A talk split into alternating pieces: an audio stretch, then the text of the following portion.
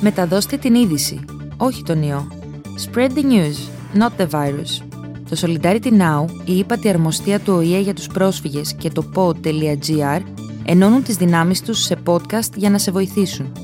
Άκου από πού και πώς μπορείς να λάβεις βοήθεια αν αντιμετωπίζεις βίαιη συμπεριφορά στα Φαρσί. خبر را منتشر کنید نه ویروس را.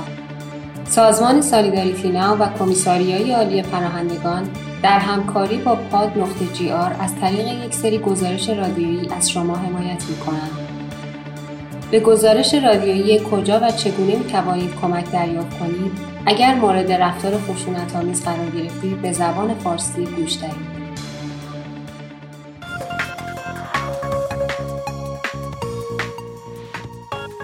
خبر را منتشر کنید، نه ویروس را. در مبارزه برای کاهش انتقال ویروس کرونا همه ما یک تیم هستیم. آگاه میمانیم، احتیاط میکنیم، امن میمانیم و از اطرافیانمان حفاظت میکنیم. عنوان قسمت، از خود در برابر خشونت محافظت نمایید. شما حق دارید احساس امنیت کنید. آیا احساس امنیت میکنید؟ آیا در محلی که اقامت دارید، در خیابان، کمپ یا آپارتمان محل سکونت خود احساس امنیت می‌کنید؟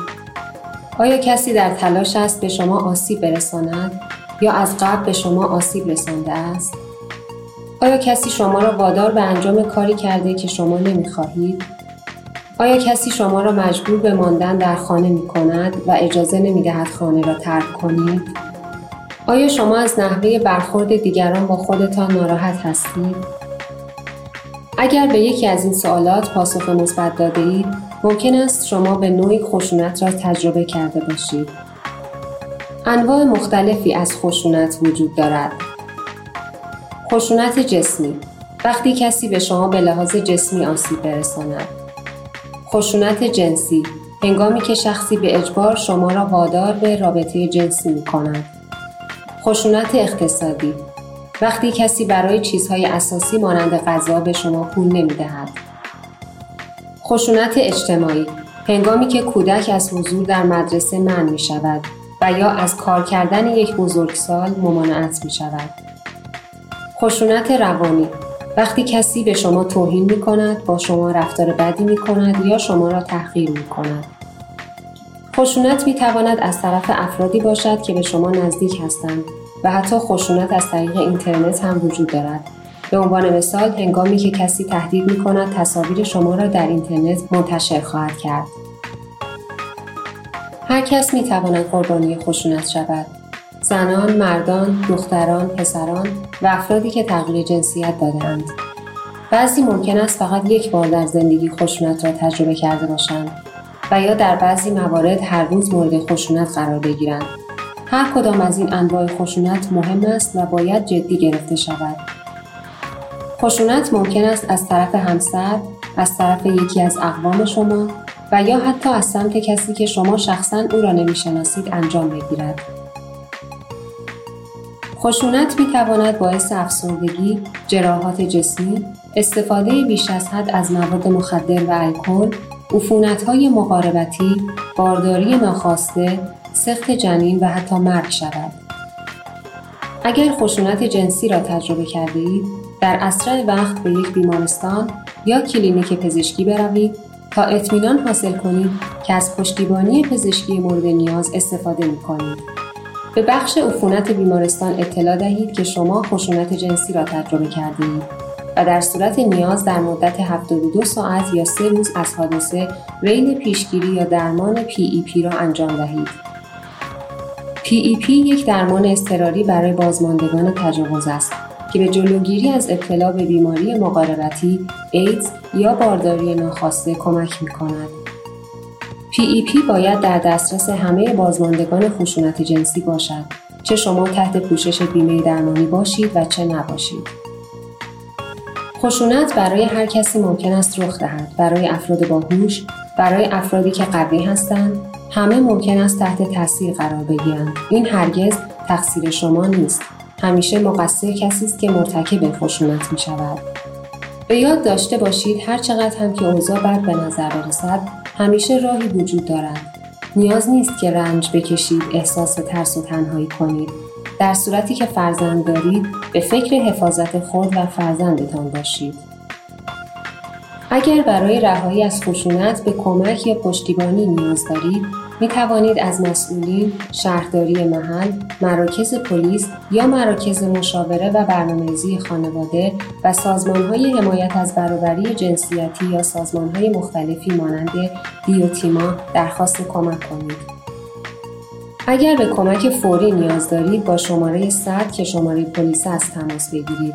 اگر نمی توانید صحبت کنید، یک پیامک به آنها ارسال کنید. در پیامک نام و نام خانوادگی، آدرس و مورد اورژانس خود را وارد کنید. برای مثال، زندگی من در معرض خطر است. اگر به یونانی یا انگلیسی صحبت نمی کنید، از یک برنامه برای ترجمه استفاده نموده یا از مترجمی که به او اعتماد دارید کمک بخواهید. در موارد خشونت خانگی، یعنی خشونت بین زن و شوهر یا بین پارتنرها، لازم است بدانید که پلیس یونان یک واحد ویژه برای کمک به زنان دارد. همچنین برخی از واحدهای تخصصی دیگر پلیس برای انواع خاصی از خشونت‌ها مانند اداره مبارزه با قاچاق وجود دارد که برای پشتیبانی از همه کسانی که به آن نیاز دارند در دسترس است. به این ترتیب با تماس با شماره 100 می توانید مورد را به پلیس گزارش دهید. اگر مورد خشونت قرار گرفته‌اید و به کسی نیاز دارید که با او صحبت کنید و در آتن، تسالونیکی، لسبوس و ساموس زندگی می‌کنید، می‌توانید با سازمان دیوتیما ارتباط برقرار کنید.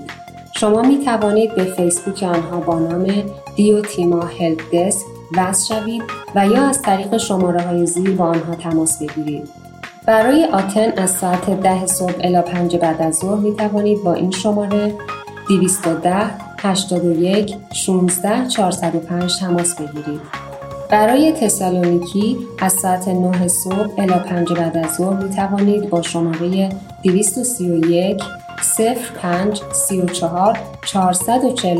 تماس بگیرید.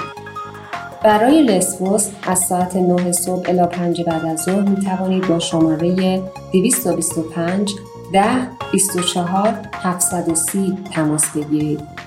برای ساموس از ساعت 9:30 صبح تا 5:30 بعد از ظهر می توانید با شماره 227-386-271 تماس بگیرید. کلیه مکان‌های ذکر شده از طریق واتساپ یا وایبر نیز خدمات ارائه می‌دهند. پس از تماس با شما، شماره تلفن‌های واتساپ و وایبر به شما ارائه می‌شود. در سازمان دیوتیما بسته به موقعیت مکانی، مترجم زبان‌های عربی، فارسی، فرانسوی، سورانی و ترکی در دسترس است. اگر در کمپ زندگی می‌کنید، می‌توانید با مسئولین کمپ یا با پزشک یا پرستارانی که در کمپ کار می‌کنند صحبت کنید. اگر در جای دیگری زندگی می‌کنید و نیاز به کمک دارید، می‌توانید با شماره راهنمای دبیرخانه عمومی برنامه‌ریزی خانواده و برابری جنسیتی 15920 تماس بگیرید. اگر کمتر از 18 سال دارید و نیاز دارید با کسی صحبت کنید، می‌توانید با شماره 1056 با سازمان لبخند کودک تماس بگیرید. هر آنچه شما در رابطه با تجارب خشونت خود به مسئولین کمپ، به پزشک یا پرستار یا برای متخصصان سازمان‌هایی که در بالا ذکر شد می‌گویید، مطابق قوانین یونان کاملاً محرمانه است و بدون رضایت شما قابل تکرار نیست. آنها مطابق قوانین یونان شما را در جریان راهکارهایی که در چنین مواقعی می‌تواند پیش روی شما باشد قرار می‌دهند و از انتخاب شما حمایت می‌کنند. شما راه پیش رو را انتخاب می‌کنید. شما تصمیم می‌گیرید. هر کجا هستید، به یاد داشته باشید که شما تنها نیستید و همیشه راهی برای خروج از شرایط سختی که با آن روبرو هستید وجود دارد. برای گرفتن کمک و پشتیبانی درنگ نکنید. ما تسلیم ترس نخواهیم شد. امن بمانید.